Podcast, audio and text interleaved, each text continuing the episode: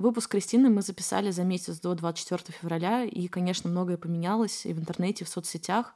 Однако нам кажется важным продолжать продвигать культурные проекты, и несмотря на то, что привычные способы уже не работают, меняются только инструменты, а общие советы остаются прежними. Я просто адепт ТикТока, я сижу в ТикТоке, мне нравится ТикТок. Но не потому, что я хочу власть, дайте мне дизайн. Почему «Доброе утро» Первого канала не приехала сегодня? Жизнь одна, искусство вечно. Это лучший подкаст, который вы можете услышать сегодня. Получится ли очень хорошо или очень Это плохо? про мою двойную жизнь Ханны Монтаны. Одной ногой в искусстве, другой в коммерции.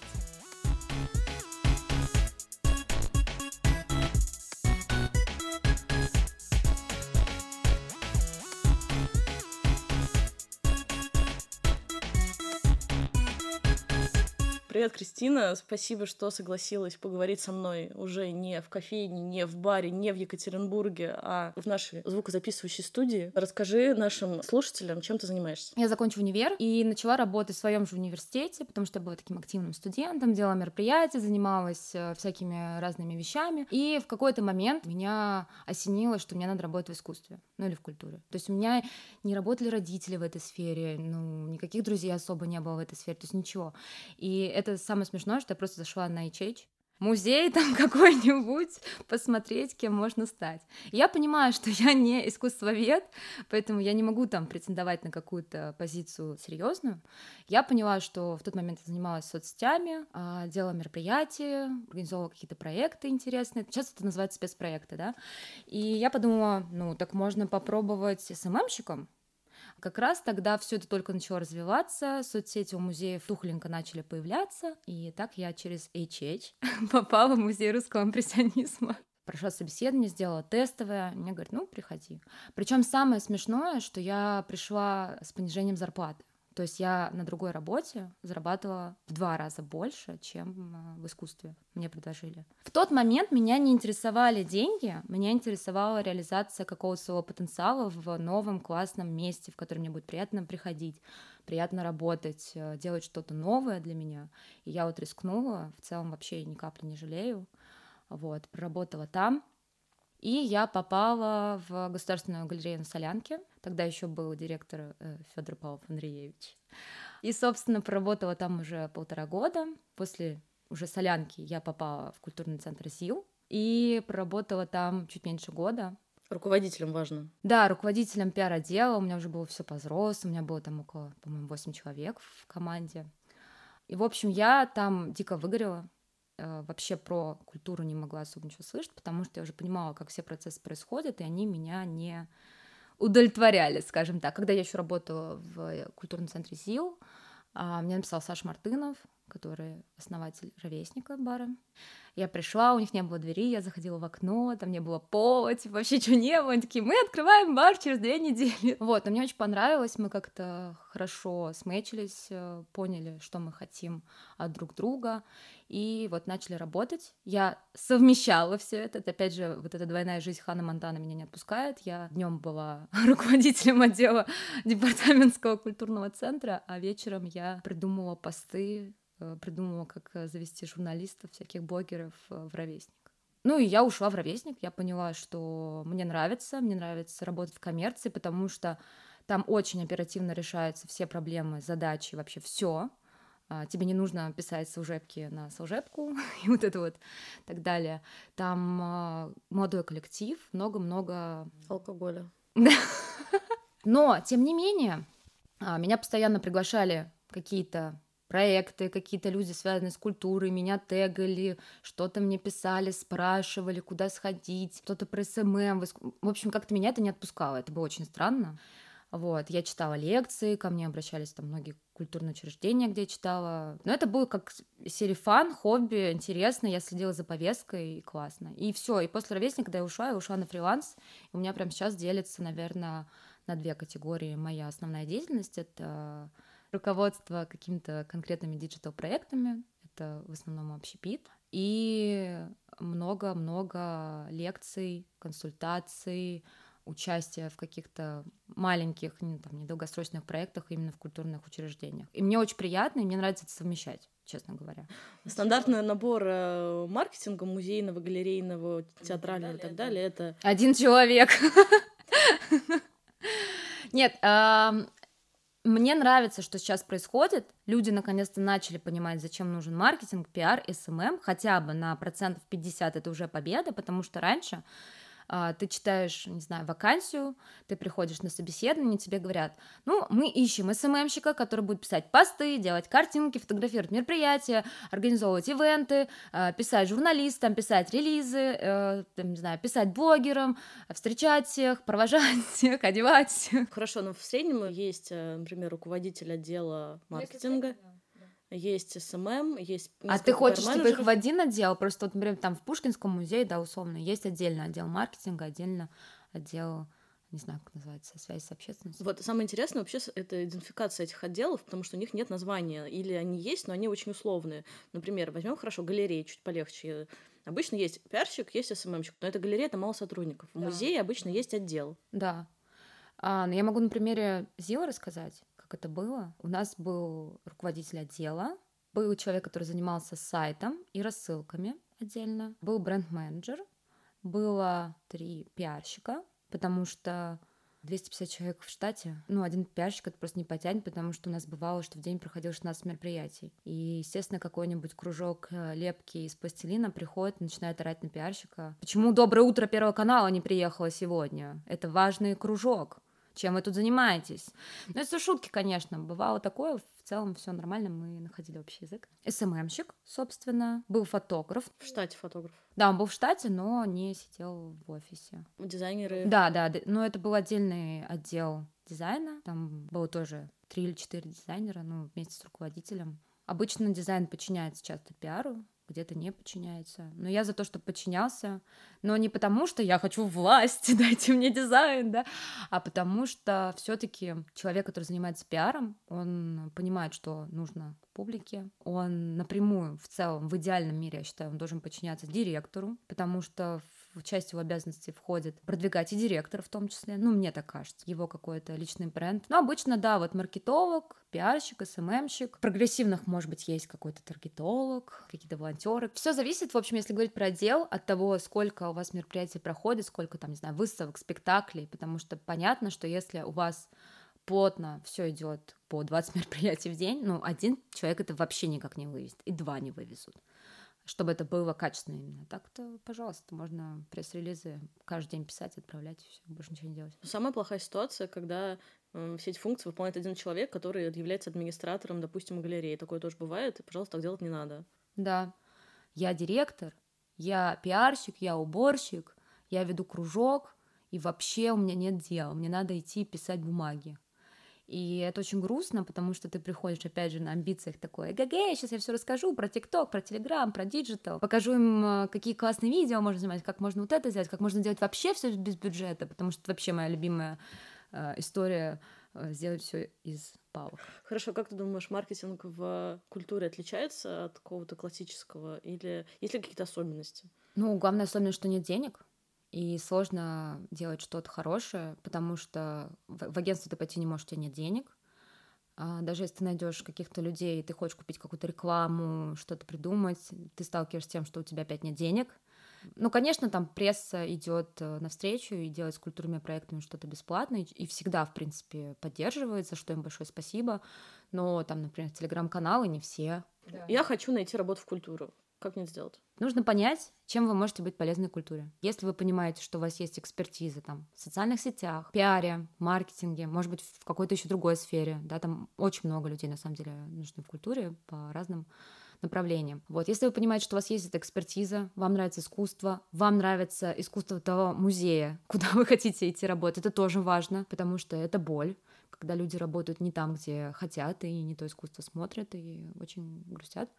То есть вы нашли эту экспертизу, поняли, как сопоставить, нашли музей, там, институцию, неважно, может быть, там, театр, еще что-то, и пишите резюме, сопроводительное письмо, приходите на собеседование, рассказывайте, что можно улучшить уже а, в нынешней ситуации. Мне кажется, это очень важно. Я вообще всегда жду на собеседование от людей, что они могут улучшить. Это понятный такой кейс, мотивация, и все.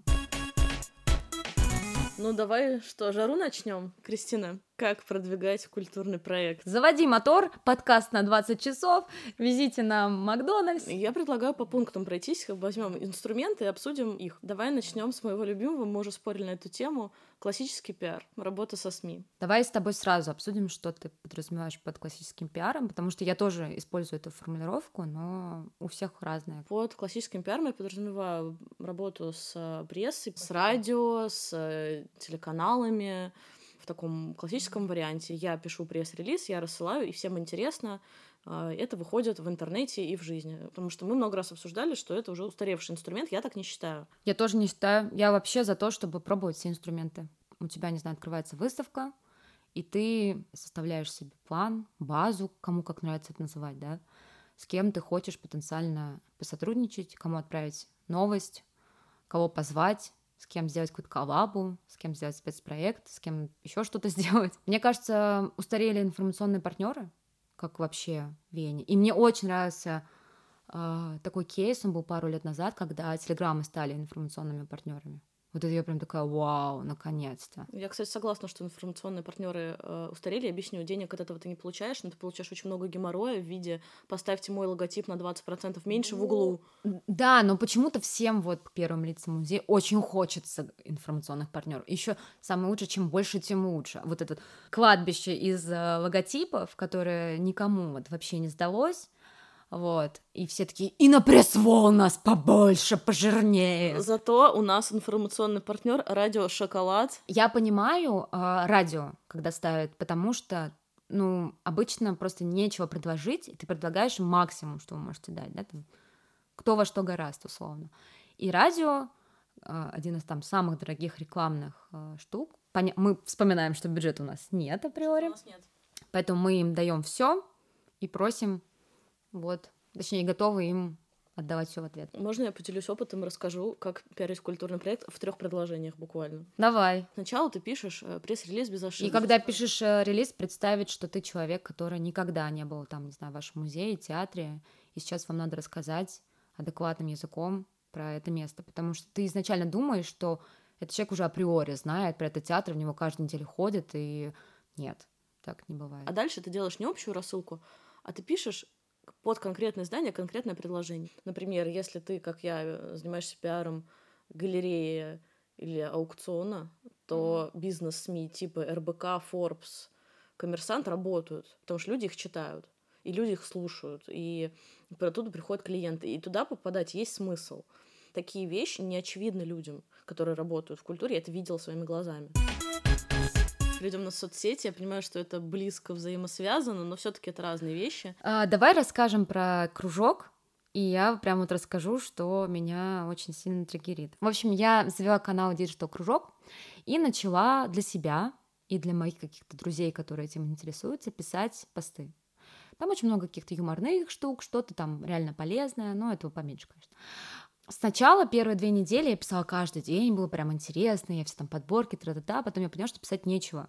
Ну, то есть ничего в digital е, в искусстве не происходит. И сейчас, наверное, меня просто полетят куча яиц, э, эти безумные СММщики скажут, что вообще-то у нас тут маска новая вышла.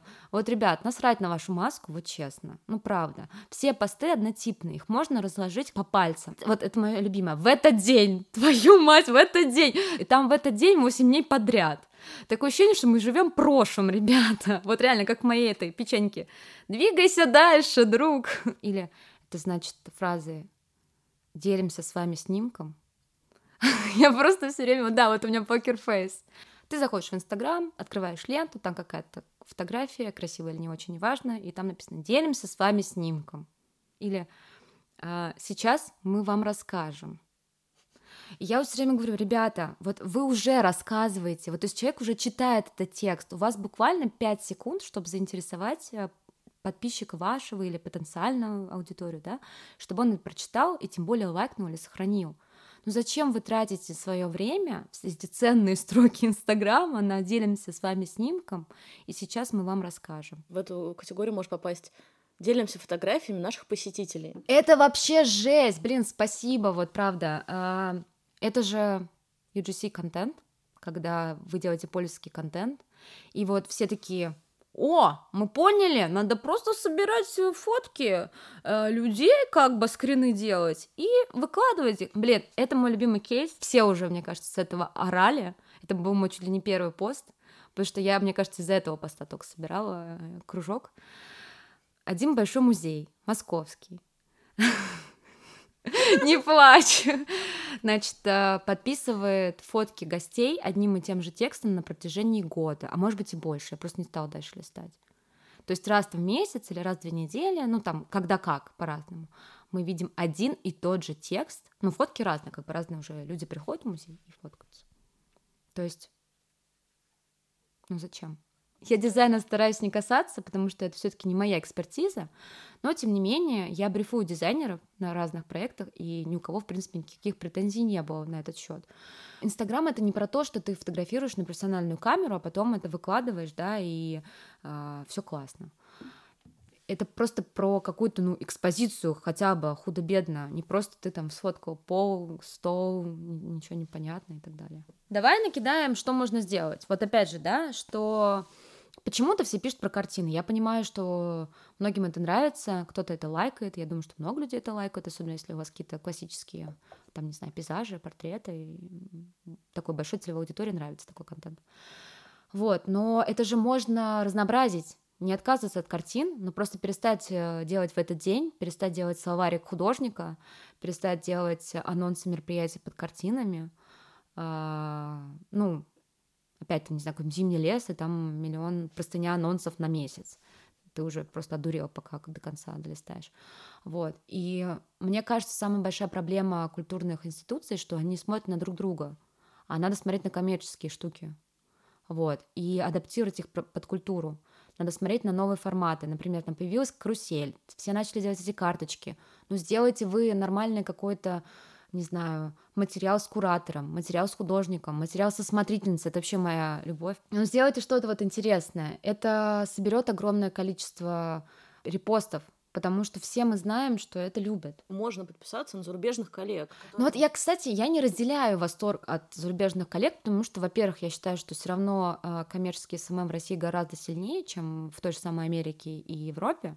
И это уже сто раз коллеги доказали. Я не вижу, я, то есть я слежу за MoMA, слежу за Tate, там, за испанскими музеями, э, какими-то всякими даже, даже мне кажется, Латинскую Америку я смотрела, искала какие-то примеры.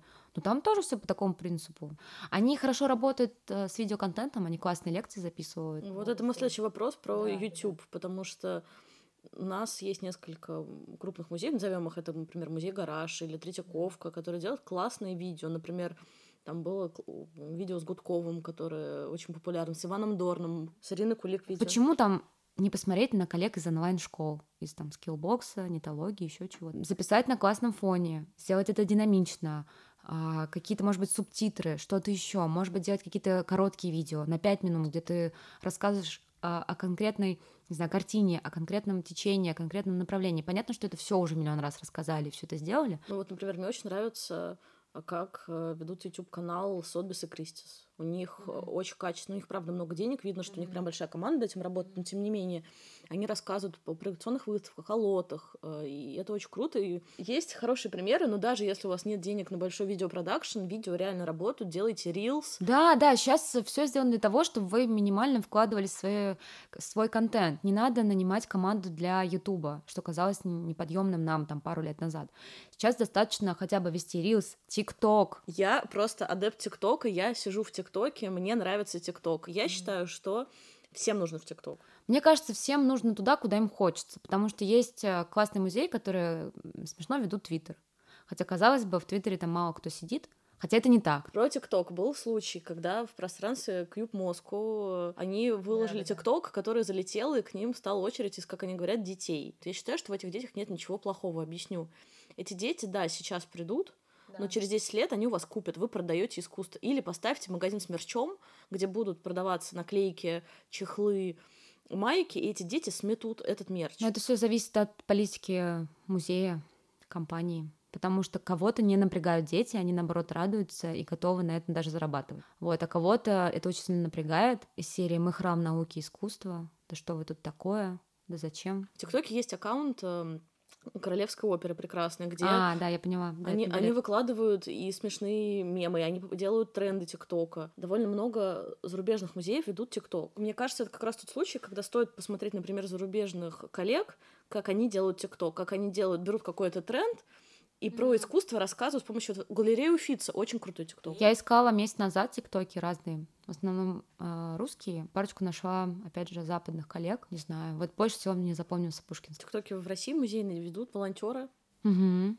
И они веселые, я их смотрю, честно, ребята, если... Да, но потому что им в кайф, а ребята, которые сидят в офисе, им вообще не хочется этим заниматься. Про Телеграм. Мы обсуждали, что в Телеграме мало культурных учреждений. Слушай, оказывается, много. Я вчера села писать список, кто есть в телеге. И я захожу э, в синие трубы и вижу там репост огромного списка телеграм-каналов культурных учреждений. Раньше у Пушкинского был телеграм-канал, куда писали всякие интересные вещи, именно отдела там пиар или маркетинг, ну, вообще, который занимается коммуникацией.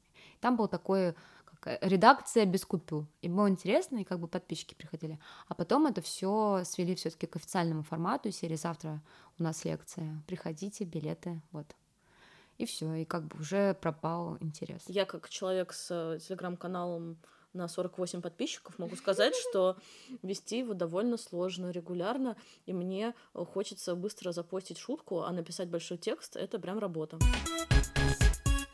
Стоит ли покупать рекламу? Кому стоит прям покупать рекламу? Ответ простой, всем купить рекламу. Зачем музею гараж рекламу? Так у них очень много рекламы, я тебе могу сказать. Да. Конечно. В мире арт-рынка э, контекстная реклама — это очень интересно, потому что я наблюдаю, если ты гуглишь одну галерею, вторая пытается контекстной рекламой перебить эту ре- рекламу, если ты гуглишь там одну ярмарку. А, кстати, вот э, знаешь, что, извини, что перебила, контекстная реклама очень жестока с театрами. Ты знаешь, что, вот, например, когда ты гуглишь Гоголь-центр или ЦИМ, первой всегда ссылка идет мошенники. И люди, огромное количество людей покупают там билеты на спектакли, потом приходят к ним и, увы.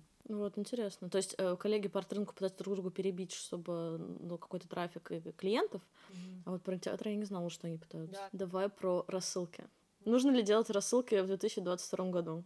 К сожалению, рассылки работают. А у многих институций, я сама прям лично знаю, есть рассылки по 18 тысяч подписчиков, по 35 тысяч подписчиков, по 100 тысяч подписчиков. Они говорят своим партнерам, мы вас вставим в рассылку. Партнер думает, ну блин, классно, много людей, а там три открытия. Слушай, я э, человек, который ни на что не подписан. Я ценю свое digital пространство и окружаю себя только тем, что мне реально надо.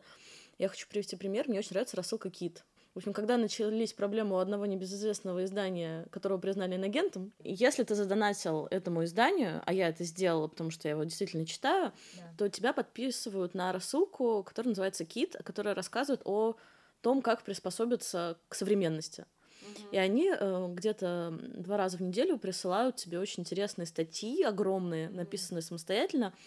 Там сегодня была про людей, которые не рожают детей из экологических соображений. И мне кажется, что я эту рассылку жду каждый раз, потому что я знаю, что там будет новая для меня информация. Ну, потому что это уникальный какой-то авторский контент, который тебе может быть интересен, может быть не Это интересен. полноценная медиа. В целом, каждая соцсеть должна быть полноценным медиа в идеальном мире, как я себе это вижу.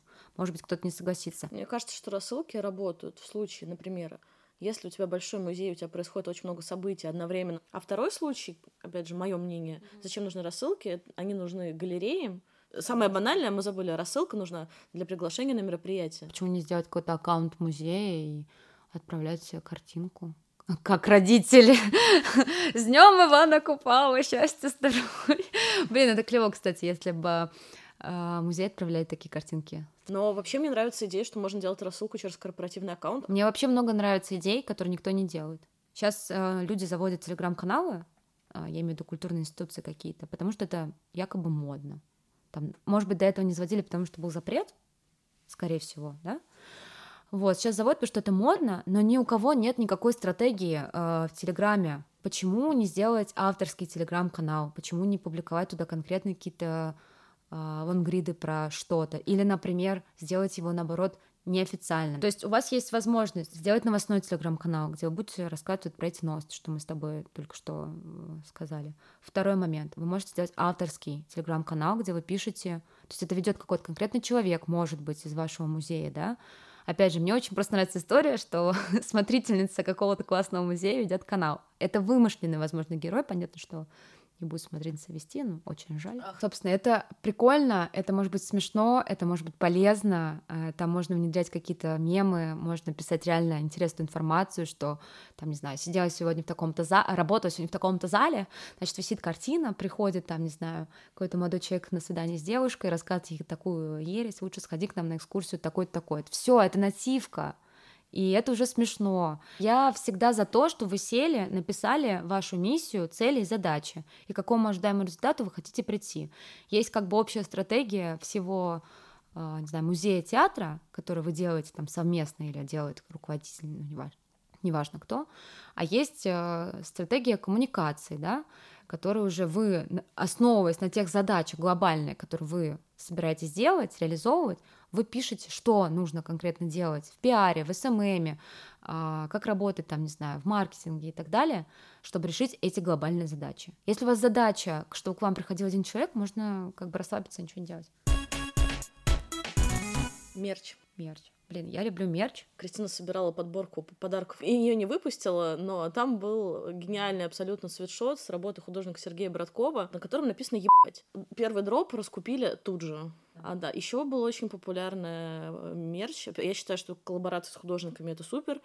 А с работами Валерия Читака, на которой написано, я не знаю, я из Москвы, да, есть да, да. футболки, есть э, наклейки, есть майки, супер популярны, я сама постоянно ношу, особенно когда путешествую, мне очень нравится ходить в этой футболке. У меня есть теория, что самый популярный мерч с цитатами но с классными цитатами. И ты сейчас, кстати, ее подтвердила, потому что и на одной, и на второй есть какие-то слова, Гениально. с которыми ты как раз себя ассоциируешь. Там, Абсолютно гениальный мерч Уральской биеннале. О, да, о, да, правда, вообще. Мне очень понравился. Ну, я миллион, не знаю, дифирамбов ему пропела. Вот мерч Уральской биеннале, погуглите, это супер. Я... А все, а как они его купят-то? Никак уже? Его уже нельзя купить, в этом-то интерес мерча, потому что у тебя есть конкретная выставка, у тебя есть дроп, и да. все. Но мне, кстати, вот обидно было. Я тогда ребятам сказала, жалко, что нельзя, потому что меня многие ребята просили из Москвы привезти. В этом и интерес. Но мне нравятся новые тенденции, что появляются новые предметы мерча, потому что, честно говоря, футболки и толстовки уже немножко как бы поднадоело. Я понимаю, что это отсылка к каким-то классическим э, историям мерча, типа как на концертах раньше делали, да, футболки и худи, все. Сейчас хочется новые предметы, Например, когда я была в ГС-2, там продается пепельница. Но вот вопрос, сколько должен стоить мерч, доступ... Мне кажется, просто должны быть очень доступные позиции, типа наклеек, не знаю, открыток и вот этого всего чего-то, да? Я считаю, что может быть там наклейка за 100 рублей, сумка за 1000 рублей, но у тебя может быть какой-то дроп. Например, если человек не может себе позволить работу за 5000 евро, но он купит а, маленькое что-то, что стоит, не знаю, 5, 10, 15 тысяч рублей, и это будет тоже для него ценно, потому что, ну, то есть я считаю, что на любой бюджет нужно делать что-то.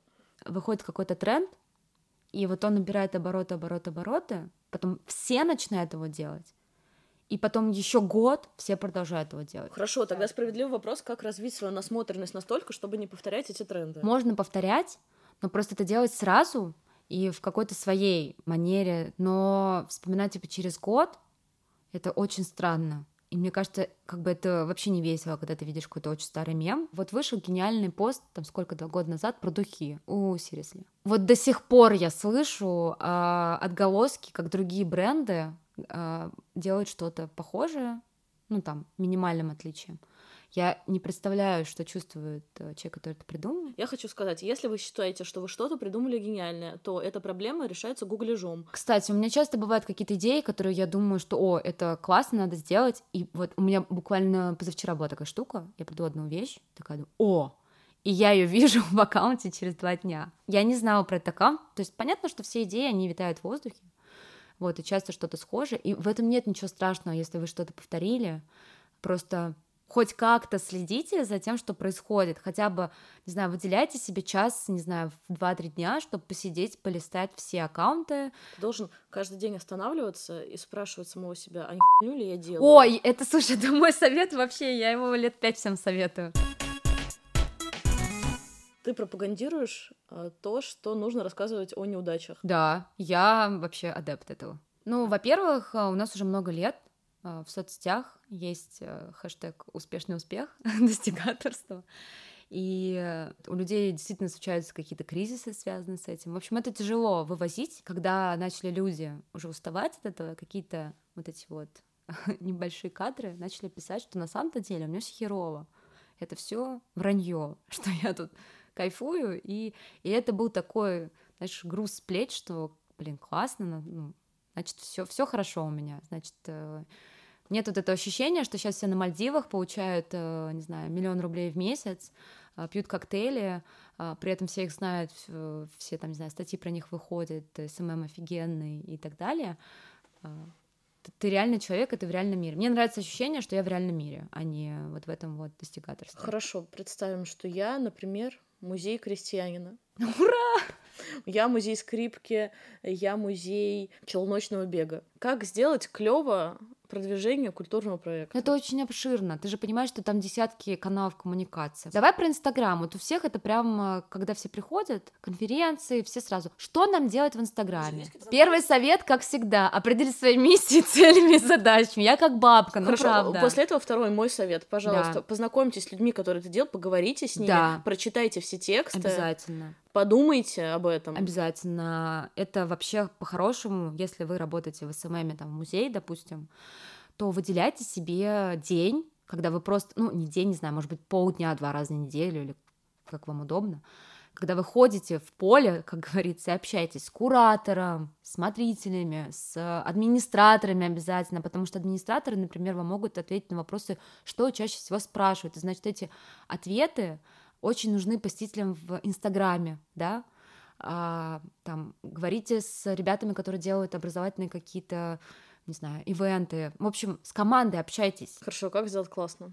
Повернемся к вопросу, как сделать хорошо, классный Инстаграм? Во-первых, у вас Инстаграм должен быть удобный, то есть там должна быть вся важная информация, потому что многие э, любят написать официальный Инстаграм музей.